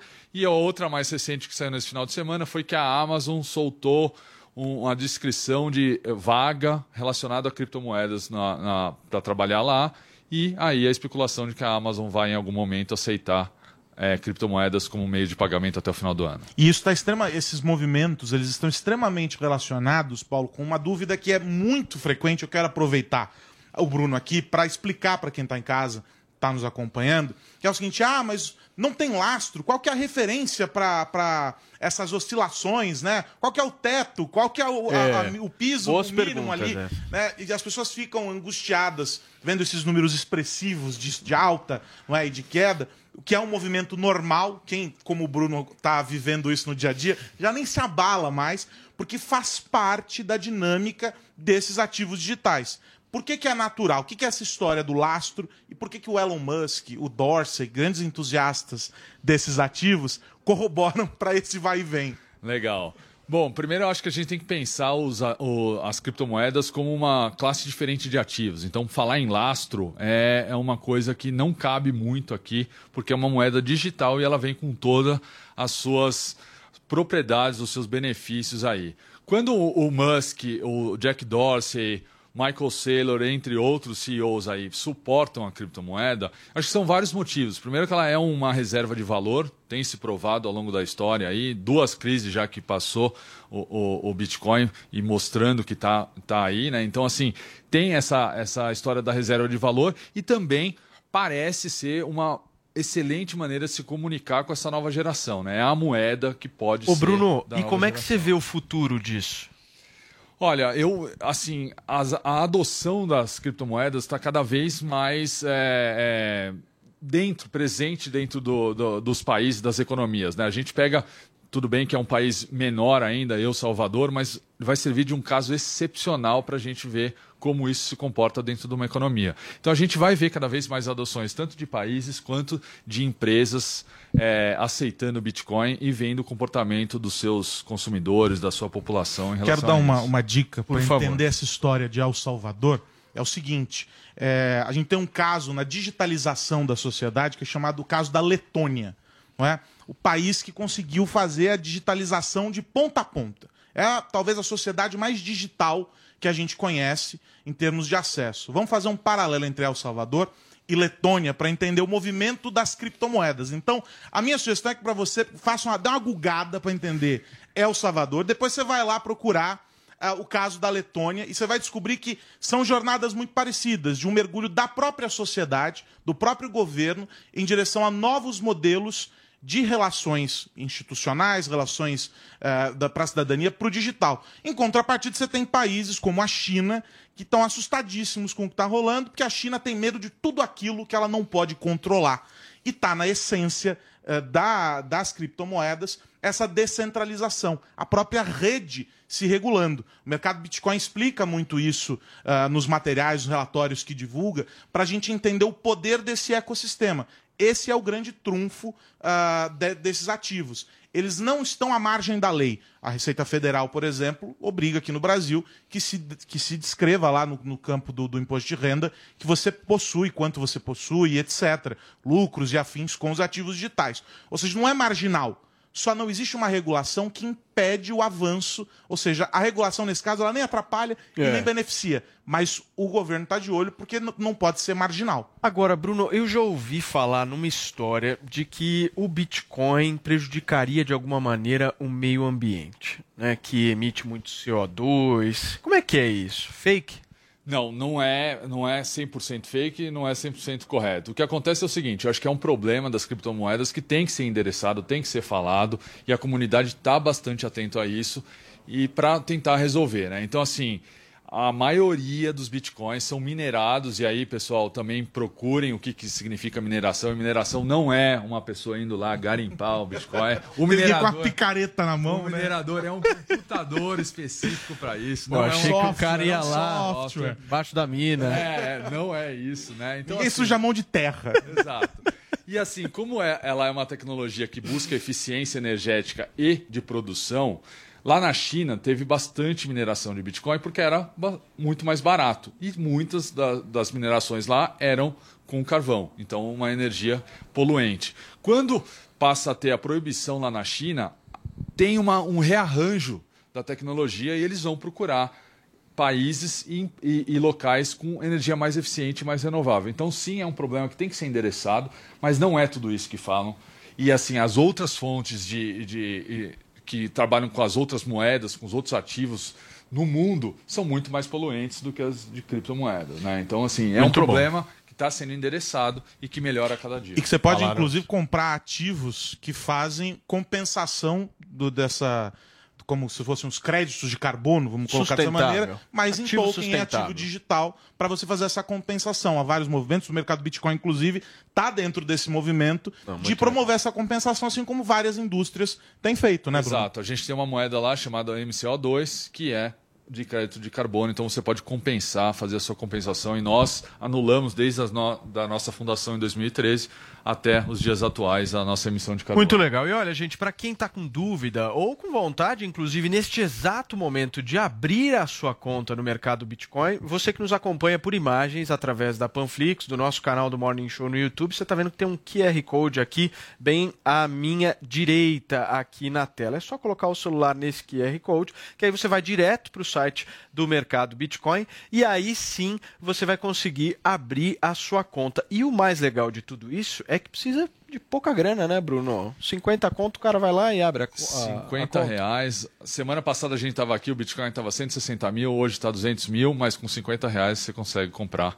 um pedacinho dele. Muito bem, www.mercadobitcoin.com.br, a revolução no que se refere à nova economia digital. E você, que é um cara que nos acompanha todos os dias, sempre precisa ficar ligado, porque se tem uma coisa que o brasileiro por muitas vezes faz é perder dinheiro simplesmente por falta de conhecimento, meu Mas caro nesse Carlos. caso, o conhecimento, assim como a rede blockchain, é descentralizado. É, só procurar na internet que tem muita informação e uma das fontes mais é, críveis nesse mercado é o mercado Bitcoin. É só procurar, tem muito material. Porque antes de investir, seja 50 reais ou 50 centavos, você tem que saber o que você está fazendo. E o mercado Bitcoin ajuda a fazer isso. Tem muito material bacana lá. É isso aí, turma. Vem pra nova economia digital, desamarra. Bruno, obrigado, viu, cara? Obrigado, um prazer Obrigado pela aqui. tua participação, sempre ajudando e trazendo conhecimento pra gente. Carlos Aros, a gente se vê por aí, né? A gente se esbarra vai... nos corredores da emissora. Quem que vai pro espaço? Tem algum outro que vai O pro Pro, espaço? não sei. Talvez o Jack Dorsey vai colocar os ativos dele numa wallet, vai sumir do mapa. né? Ele já tá fazendo NFT. Então a gente fala de NFT numa próxima Maravilhoso. aqui. Eu adoro o Carlos Aros, principalmente quando ele está aqui neste programa. Camilinha, agora a bola tá contigo. É isso aí, Paulo. E antes da gente ir para o intervalo, vamos dar uma boa notícia aqui. O ator e apresentador Luciano Zafir recebeu alta após mais de um mês internado com Covid-19. E essa situação, essa vitória foi muito bacana porque ele postou nas redes sociais o quão aliviado ele está a respeito disso e dizendo que eh, não dá para ele descrever o quão próximo ele achou que ele iria embora. Entubar foi a pior coisa que aconteceu na vida dele. Ele pensou que o tempo todo da vida dele eh, ele iria para a morte. E naquele momento, aquela situação super delicada que ele estava passando, ele só podia pensar na mulher dele e nos três filhos dele. E disse que foram, foram dias de luta contra o vírus e contra a própria mente dele, que foi uma situação bem difícil mesmo. E a entrevista foi concedida no hospital. O Zafir ele teve alta no último sábado, após mais de um mês sofrendo complicações aí, como uma embolia pulmonar e também uma cirurgia de emergência no intestino e um sangramento no lugar da colostomia, que foi necessária por causa do problema intestinal. O ator contou que sempre teve medo da Covid, ele sempre usou máscara, sempre teve o maior cuidado, mas infelizmente ele acabou sendo aí mais uma vítima aí da Covid e entubado e passou por toda essa situação complicada. Mas a gente fica muito feliz aí e todo o nosso carinho para esse ator incrível que sempre esteve aí com a gente nas telinhas. E a gente vai para o intervalo e daqui a pouquinho a gente volta com mais Morning Show. Participem com a gente com a hashtag com meus 13 anos. Participem lá. Até já.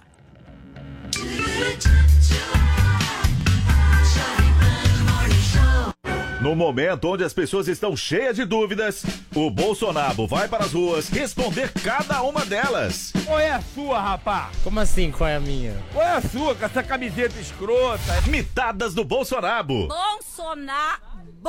Qual é o maior absurdo que um homem pode me dizer? Que te ama!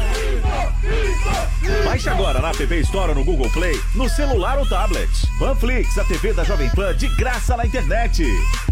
Na graduação EAD da Uniaselv, você constrói o seu futuro de um jeito único. Único porque só aqui você tem um tutor exclusivo para sua turma, experiente na área do seu curso. E também porque dá para estudar até pelo celular, com navegação gratuita, patrocinada pela Uniaselv. Viu só? Aqui o ensino é superior mesmo, com nota máxima no MEC e mensalidades a partir de 169 reais. Comece hoje. Inscreva-se já em uniaselv.com.br. Uniaselv. Trânsito, estamos todos na mesma pista. Tudo está conectado, interligado. Os passos de cada pedestre, o pedalar dos ciclistas, a energia dos corredores. Somos um só. O Volvo XC40 Recharge Plug-in Hybrid entende isso. Sua tecnologia City Safety com detector de pedestres emite alertas e aciona o freio automaticamente para evitar colisões. Volvo XC40 Recharge Plug-in Hybrid pela segurança de todos. No trânsito, sua responsabilidade salva vidas. Mesmo quando tudo parece parar, a vida continua fluindo. E os frutos do trabalho aparecem. As lojas 100 já estão concluindo as obras de seu depósito 2, dobrando a capacidade de estoque para oferecer mais produtos e preços ainda melhores. Porque o futuro vai ser nota 100. Loja 100, 69 anos. Ainda bem que tem. Os grandes nomes da música. Todo dia. All the hits here. Toda hora. Hey, it's Lil Nas X. Yeah, I'm gonna take my horse to the old town road. I'm gonna ride. This is my station. Jovem Pan. Com o outono e o inverno chega a estação da gripe, que pode ter consequências graves e também pode ser confundida com o Covid-19. Você sabia que a vacina contra a gripe é atualizada todos os anos para combater as mutações do vírus? Aqui, na PPVAC, você encontra a vacina quadrivalente, a melhor e a mais eficaz contra a gripe. Proteja a sua saúde e a de sua família. Ligue para 3813 9611 e agende sua consulta ou vamos até você. O Panflix já ultrapassou os 700 mil downloads e quem tem o aplicativo acessa todo o conteúdo da Jovem Pan de graça. Tem notícia, entretenimento e esporte. Tudo em vídeo para você assistir quando e onde quiser. Os maiores sucessos da programação da Jovem Pan estão lá, além de produções exclusivas. No Panflix você ouve os podcasts de maior audiência do Brasil e pode acessar a programação das emissoras afiliadas à Jovem Pan em todo o país. Você vai ficar fora dessa? O Panflix é de graça e está disponível para iPhone e Android. Vá agora na loja de aplicativos e faça o download. Jovem Pan, a rádio que virou TV. Jovem Pan.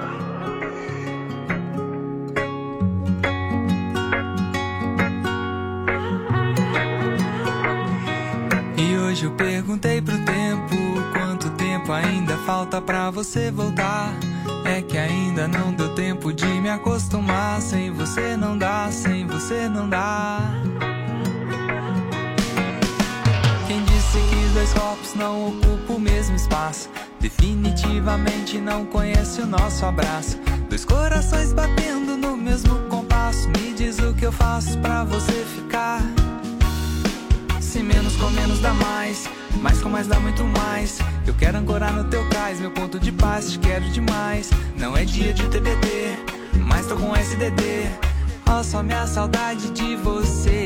Hoje eu perguntei pro tempo quanto tempo ainda falta pra você voltar. É que ainda não deu tempo de me acostumar. Sem você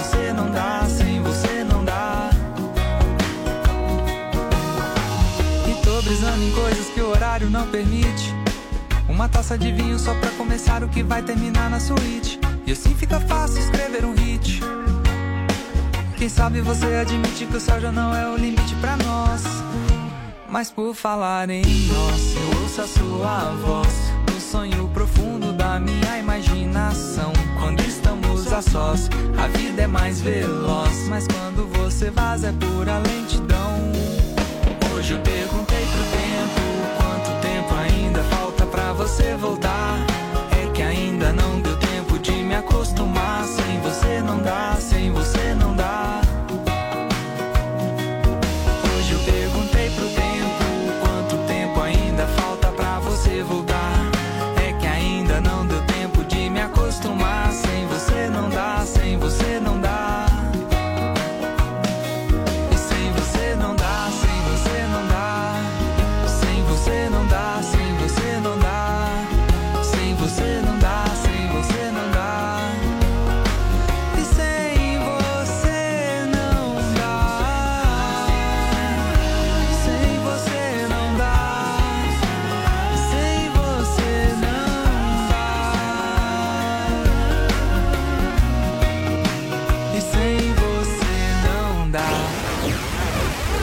Você pode acessar do seu celular, computador ou tablet.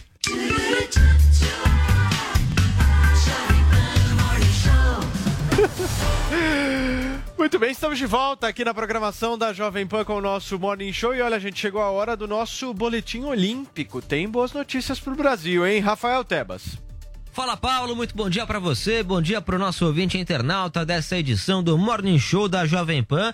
Olha só, hein, tem boa e má notícia para o esporte brasileiro nos Jogos de Tóquio no Japão. Vou atualizar agora e vou começar com notícia boa. No surf brasileiro, hoje tem Gabriel Medina, tem Silvana Lima no feminino e Ítalo Ferreira no masculino, todos no mar para mais uma prova do surf na Olimpíada de Tóquio no Japão. Lembrando que Gabriel Medina foi muito bem, passou pelo Julian Wilson, australiano, que é um excelente surfista, foi à frente o Medina, que vai só enfrentar o Ítalo Ferreira numa eventual final, o que é uma excelente notícia para o esporte brasileiro. E por causa das condições climáticas, a organização antecipou as provas. Portanto, hoje tem Gabriel Medina às 19 horas, assim como também teremos a Silvana Lima no feminino e o Ítalo Ferreira no masculino. Informação agora negativa. Infelizmente, não deu para o Brasil no taekwondo feminino. Existia uma grande chance, ah, mas infelizmente a Milena Titonelli não foi tão bem assim na prova final, né? Vencia, poderia vencer a Marfinense e ficar com bronze, mas perdeu na disputa e, e o Brasil ficou sem a medalha de bronze nos Jogos Olímpicos no taekwondo feminino. E fechando, né? Sempre bom lembrar a Raíssa Leal, espetacular, a fadinha do Brasil no skate, conseguiu a prata ontem com apenas 13 anos de idade. Valeu, gente!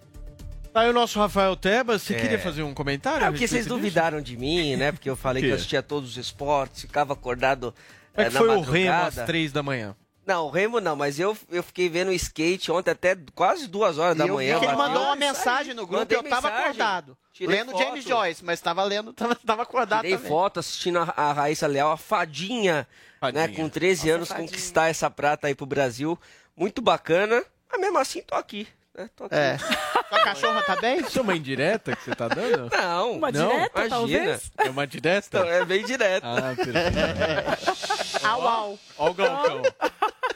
Muito bem, gente. Olha, vamos agora para o nosso quadro Não Convide para a Mesma Festa. Hoje nós temos uma treta olímpica entre skatistas brasileiros. Conta pra gente, Camila. É, mas antes da briga, Paulo, eu quero falar da fadinha do skate. A maranhense skatista Raíssa Leal, de 13 anos, que fez o Brasil ficar acordado. Eu, Vini e o É. Brasil ficamos acordados nessa última madrugada acordado, aí. mas não tava assistindo. Ela conquistou a medalha de prata na modalidade street feminino. E ela é a atleta mais jovem da história do Brasil que subiu no pódio nas Olimpíadas. Vocês sabiam disso? Maravilhosa. A Raíssa, ela treina desde os seus sete anos e ela fez várias declarações no Instagram dela, declarou que não existe um futuro, né? é, sem atletas, grandes atletas que podem ser um referencial para ela no passado. né? Por causa de todos os skatistas que passaram, os skatistas das antigas e as skatistas das antigas, graças a isso, ela pôde se espelhar nessas pessoas, nesses grandes referenciais do esporte, do skate, e conseguir se consagrar e faturar uma medalha de prata para nós. E quem levou também a, a medalha de prata nos Jogos de Tóquio foi também o brasileiro Kelvin Hoffler onde ele mostrou uma certa divisão muito clara aí com os atletas brasileiros do skate nas Olimpíadas e também com a confederação que cuida a respeito disso. É, na mulher- ele também ganhou, é, ele ganhou a medalha de prata na modalidade street, né? Modalidade street masculino. E nessa madrugada ele garantiu essa primeira medalha na edição de 2021 e Kelvin e a entidade brasileira que cuidava da, que cuida né, do skate, que é a CBSK, a Confederação Brasileira do Skate do Brasil, eles não se seguem nas redes sociais, viu, Paulo? E na postagem, é, ele disse que ele celebrou a medalha e a, a CBSK ela não marcou o perfil de Kelvin. E segundo o skatista, a skatista Letícia Buffoni, que é uma pessoa que também estava participando, ela acabou não faturando uma medalha, mas também estava participando, ela tem a mesma idade do Kelvin, ela bloqueou Ela alega que ele bloqueou a CBSK e os pais do atleta também fizeram um- uma crítica à confederação, tá? Dizendo o seguinte: é, será que vocês agora não vão respeitar o nosso filho ou é, vão continuar menosprezando ele? É nítido o que vocês estão fazendo. Essa medalha de prata representa todo o esforço e dedicação dele. Vocês deveriam ser menos imparciais. É uma vergonha o que vocês fazem com, com o meu filho. E de acordo com informações do colunista Demetrio eh, Fetioli, do portal UOL, a razão para isso seria a insatisfação de Kelvin com atitudes da CBSK em períodos de treino. Né? No interior da Olimpíada, alguns atletas próximos ao presidente da entidade, eh, a Duda Musa, seria, teria tido privilégios como contato de familiares e treinadores próprios. E outra razão seria também Kelvin, eh, ele ter tipo tido contato com a amiga dele, a Pamela Rosa, sua amiga, e eles tiveram pedidos negados para competir no X Games, Vini, de Los Agora. Camilinha, deixa Então, eu- olha, é deixa uma situação um bem ponto. delicada. São Me muitas coisas aqui- aí que a gente vai abordar. fazer- eu, eu- eu entendi essa questão toda da treta dentro do skate, mas eu tenho Sim. duas considerações que eu quero ouvir a Drilly e Jorge a respeito. A primeira, os políticos brasileiros amam skate, gente. Vocês viram a quantidade de publicação que teve na internet da fadinha? Fiquei impressionado. É, a galera toda é isso aí, é skate, mas nunca tinha ouvido falar. Nem né? sabem como é que funciona Eu nem sabia que o, espo- que o skate tinha virado sabia. esporte olímpico faz muito tempo, Vini. Não, essa é a primeira Não, vez. Essa é a primeira Ah, vez que é entra legal, nas. Olimpíadas de Tóquio. Esse é um ponto É, da bacana. história. O outro ponto, meu cara Adrilho Jorge, eu quero te ouvir sobre isso, é o seguinte. Ó, não, não tô afirmando nada, mas eu tô aqui colocando em debate. Por que, que uma jovem de 13 anos de idade pode se preparar da maneira como ela se prepara, dedicar sua vida da maneira como ela se dedicou a um esporte olímpico aos 13 anos de idade, e ela é, por exemplo, impedida de trabalhar com seu próprio pai nessa idade? Como é que você vê isso? Exatamente. Eu acho que esse é um ponto legal da gente discutir. Exatamente, porque não existe um trabalho mais árduo, que você despende mais tempo, mais esforço que o esporte.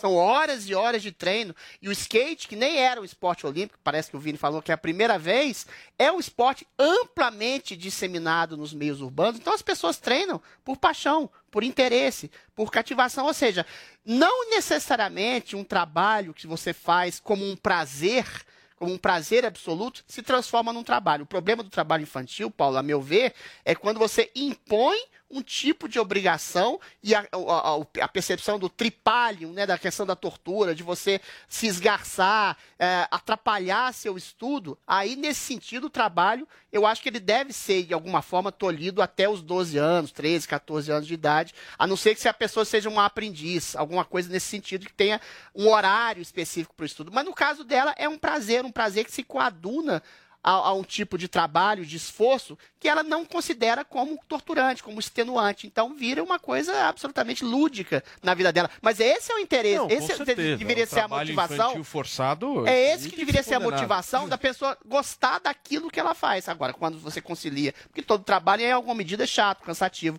mas para ela é um prazer total. Quem disse? Não sei, hein? Não, todo trabalho, por mais que sei, você seja, olha, jornalistas, escritor, em algum momento você se sente entediado. Agora, quando você tem 12, 13 anos, está descobrindo Você- o mundo, está descobrindo os seus Você prazeres, treinar para uma Olimpíada, pelo amor de é Deus. uma maravilha. Não, não, mas, Não, mas é extenuante. também é, é, é, é, É extenuante. cansativo, É tanto é- que. Paulo, qualquer trabalho continua, é- é- vira extenuante depois de um longo período, de um, de um longo. Agora, quando você tem o prazer absoluto em fazer aquilo, aquele esforço que você tem vai para além do seu prazer pessoal, vira uma realização. E a realização em si, embora você esteja machucado, você esteja cansado, extenuado, fatigado, é o maior dos prazeres, é a realização de ter feito algo e ter uma Muito bem, projeção tá maravilhosa. todo mundo publicando fadinha agora na internet. Tá Todo- todos os políticos do Brasil, você aí que se lembra em quem você votou, acessa agora no Instagram ou Facebook do seu Ai, político, gente. você verá uma foto Quantos da anos fadinha. tem um rapaz? E eu tenho certeza que eles não sabem quem ela é, mas Ninguém viram- sabe. Não, ninguém Só sabia, né? Ninguém Ninguém sabia. sabia. Até porque o skate, isso eu acho que foi legal, né?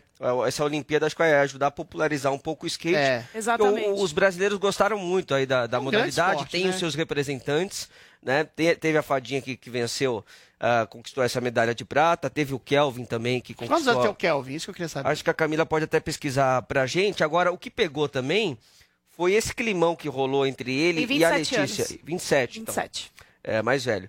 Entre a Letícia Buffoni, que era outra representante do, Também na mesma faixa do skate, porque ela chegou lá na Vila Olímpica mostrando um monte de coisa, tal, não sei o quê, compartilhando vídeo do- do- dos outros colegas, só que não compartilhava dele. E aí, quando ele ganhou a medalha de prata, perguntaram por que, que ela não falava dele.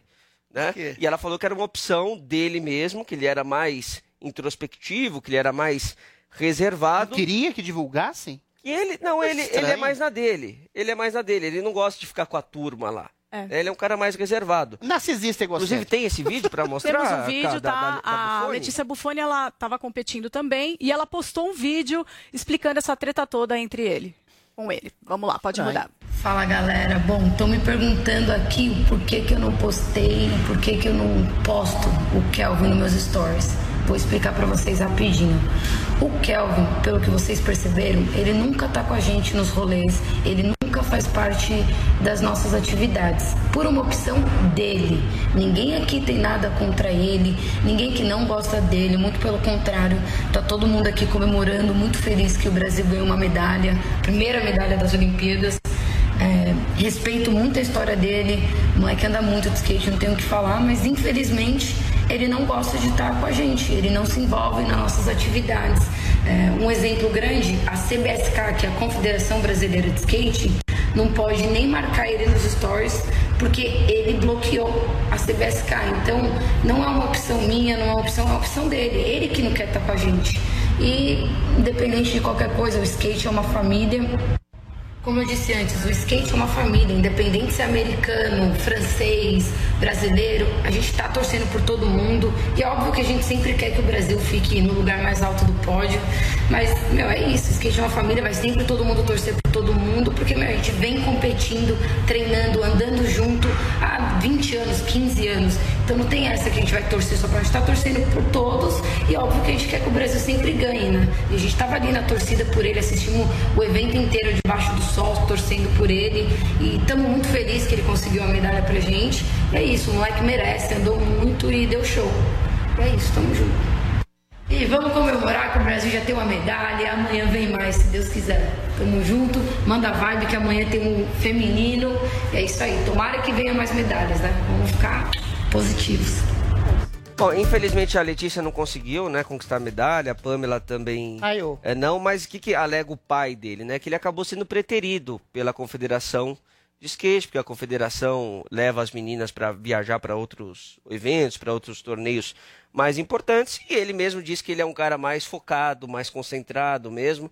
Acho que é isso, né? Em todo lugar tem isso, essa questão da turma, né? Tem uma turma Exato, que é as mais alegre, Se o cara é chato, o cara não quer se misturar, o cara não conversa com ninguém, depois reclama porque ele não tem a mesma projeto. Lógico. Não, quem é. reclamou não foi ele, Tô foram as entendendo. pessoas que estavam acompanhando ah, os stories. Mas aí o que, da- que ele fala da reclamação Não, dos ele outros? tem, tem um incômodo dele que eu posso citar aqui, que ele fala o seguinte, que tem o incômodo dele do Kelvin e da Pamela, que é uma competidora também, que sempre competiu com eles, esteve em todos os campeonatos, e eles, o incômodo maior deles é com a gestão da CBSK, que vem de em tempos em tempos reforçando durante a preparação para as Olimpíadas.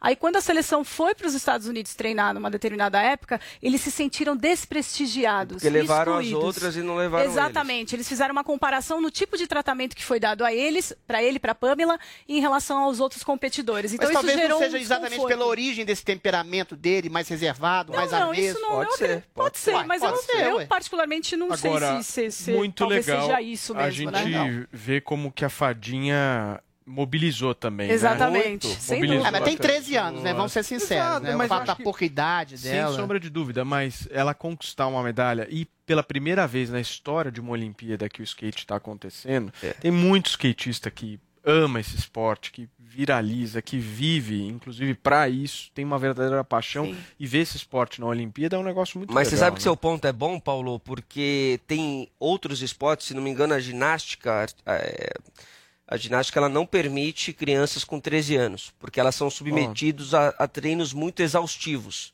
Ah, mas a Então, eu menina deve que treinar o tempo inteiro No caso também. do skate, como é uma modalidade nova, ainda não se criaram essas regras, mas é um ponto que Eu acho que é provavelmente vai é ser interessante falar uma coisa pra vocês, Porque não é um trabalho pra ela, é um prazer enorme. É, inclusive, tem uma questão que é a seguinte: eu falo por mim porque eu sou skatista, eu ando de skate, ando de long, e todas as pistas de skate que eu já frequentei na minha vida, a gente vê crianças de 3, de 4 aninhos andando. É, eles gostam. Então, assim, é, é uma diversão, lúdico. isso não é um peso. E para mim é um grande prazer acompanhar a história do skate e ver que hoje crianças e, e pré-adolescentes, que é o caso da nossa fadinha Raíssa, estão à frente ganhando uma medalha de prata, se divertindo. É isso que eu porque ela falei. anda desde os 7 anos de idade. Então, para ela é um prazer, para É um ela não é prazer uma cobrança. Exatamente. E sabe, existem Esse é o vários segredo do- depoimentos. da origem do prazer do Existe- trabalho, quando se Exato. E tem um depoimento dela muito emocionante Que que, ela o deu. trabalho dela, né? Exato. Exatamente. Tem um depoimento dela muito emocionante que ela deu, que ela falou que não existe pressão na vida dela É, em tá relação a isso. Então, olha que incrível, gente, a gente poder ver brasileiros, crianças,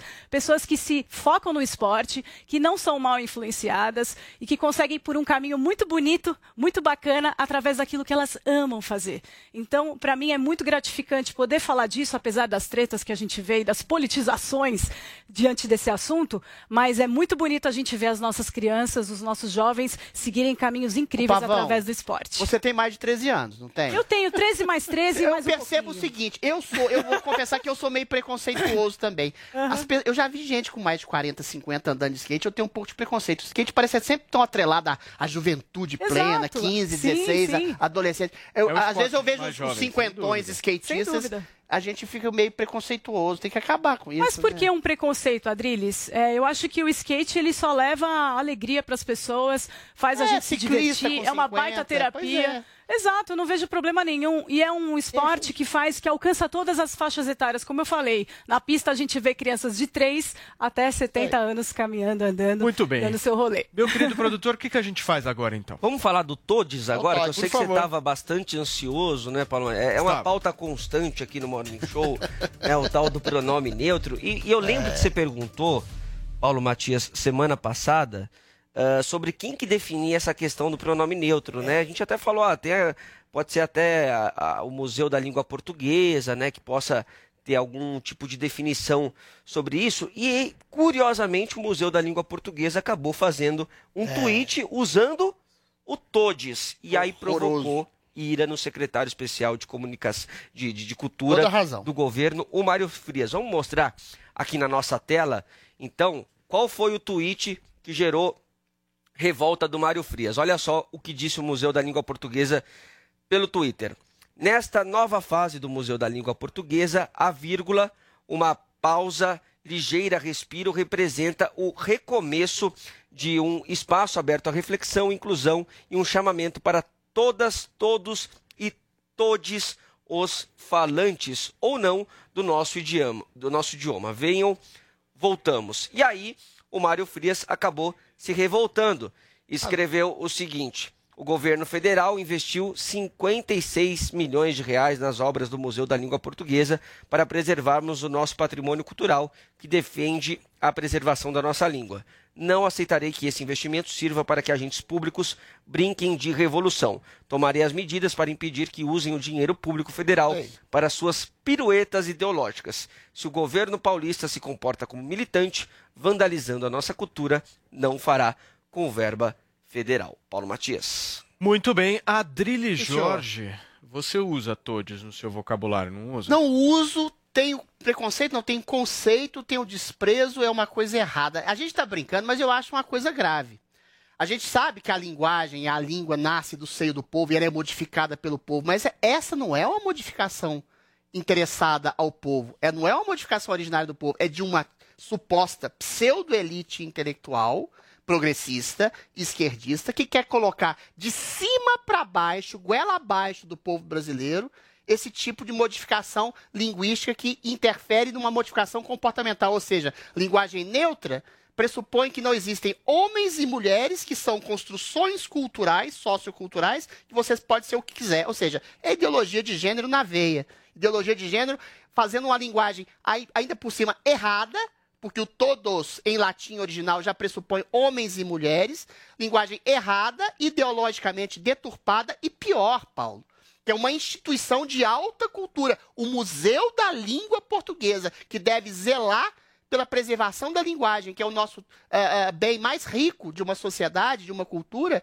ensinando linguagem errada para crianças, para adolescentes, para pessoas querendo mudar de cima para baixo. Ou seja, se isso não é um tipo de coisa gramsciana, de um tipo de identitarismo esquerdista, progressista, que quer inocular na pessoa a mudança comportamental, eu não sei o que é. O que o Ministério da Cultura, da Educação, o que o governo deveria fazer, a meu ver, é proibir é proibir taxativamente esse tipo de coisa e coibir dinheiro público, tirar, soltar, é, é, é, enfim, vedar qualquer tipo de dinheiro público, incentivando essa excrescência. E o que os pais e mães deveriam fazer em qualquer escola ou instituição cultural que abranja esse tipo de excrescência, porque a linguagem neutra é uma excrescência fedorenta, vagabunda, ideopata, é tirar os seus filhos das- dessas escolas, acusar essas escolas, porque isso não é democracia. Isso é ensinar linguagem errado, isso é ensinar ideologia de gênero. Isso é perverso. Tem toda a razão o Mário Frias ficar furioso, mas não basta ficar furioso. Tem que arrumar um decreto de lei para proibir essa porcaria. Muito bem, e olha, gente, nós vamos agora verificar quais foram os melhores tweets de vocês hoje através da nossa hashtag. A Camila separou pra gente, vai contar. Fala cá. É isso aí, gente. Várias pessoas participaram, mas a gente não consegue escolher todo mundo, então eu escolhi quatro. E o primeiro é do César Mouro, incrível, foi o que eu mais amei. Ele falou o seguinte: com 13 anos eu já pescava. E pescava o quê? Aquele joguinho maravilhoso que a gente sabe da década de 80, 90, pra quem é velho e pra quem Nossa, é um jovem velho, um jovem novo. Isso aí eu pescava. Esse aqui a gente usou bastante. A gente brincou bastante. Todo mundo aqui da bancada brincou. O próximo tweet. O próximo tweet é do Matheus Silva. Com 13 anos, eu já sabia que escravista não pode ser exaltado e nem relativizado. Terrorista é quem é racista. Complicado, né, Adriles? É, então Polêmico, tem hein? Tiradentes também, que tinha escravo. Queima tudo. Exato. Gente, próximo tweet, mais um. Com 13 anos, eu não sabia o que era bullying e o mundo era mais legal, um lugar democrático. Hoje é muito mimimi, disse o Tiago Tardi. E tem um último, Antes tarde do que nunca, né? antes tarde do que nunca. Com 13 anos, eu era campeão em coleção de Tazos. Quem aqui é da época dos Tazos, hein? Tazos. Ah, maravilhoso. Que vinha no salgadinho. Exatamente. Vladimir Santos comeu muitos cheetos, com toda certeza. E é isso, gente. Muito bem. Gente. Eu posso falar o que eu fazia com 13 anos? O quê? Lia Dostoiévski e revista Playboy. Duvido. Cheio de espinhas. Eu duvido. Tá Juro, eu lia Nietzsche. Nietzsche, Dostoiévski e. Kafka eu li com 11. Puta mentiroso. Agora as espinhas e a Playboy chegaram leu- mais um pouco eu mais duvido tarde. que você leu dois. dois Playboy e dois Dostoiévski. Juro, Crime e Castigo eu 13 li com 11 anos. Os primeiros livros que eu já li. Nietzsche, Além do Bem e do Mal com 12. Eu era precoce e lia Playboy nas horas vagas. Turma, sobrevivemos? Sobrevivemos. Firme e forte. Muita emoção. Você que nos acompanhou até aqui viu, o Morning Show agora Eu tá de estúdio tranquilo. novo. E ao longo das nossas próximas edições aqui do programa, nós vamos mostrar pra vocês este belíssimo estúdio. Produção, coloca na 4 aqui pra mim, vejam só este M. Ai. Temos vários livros. que O melhor trouxemos, livro de poesia da história da literatura falar pra ocidental. vocês, mas tudo isso ao longo dessa semana a gente vai explicando. Tem muito mais Morning Ó, Show. Um um beijo. abraço pra cachorra Chega, do Joel. Um abraço pra cadela do Joel, que não teve aqui hoje. Tchau, turma. Um beijo pra vocês. Muito obrigado pela audiência. A gente se vê amanhã. Tchau. Bom dia, bom dia. Uma ótima semana pra você.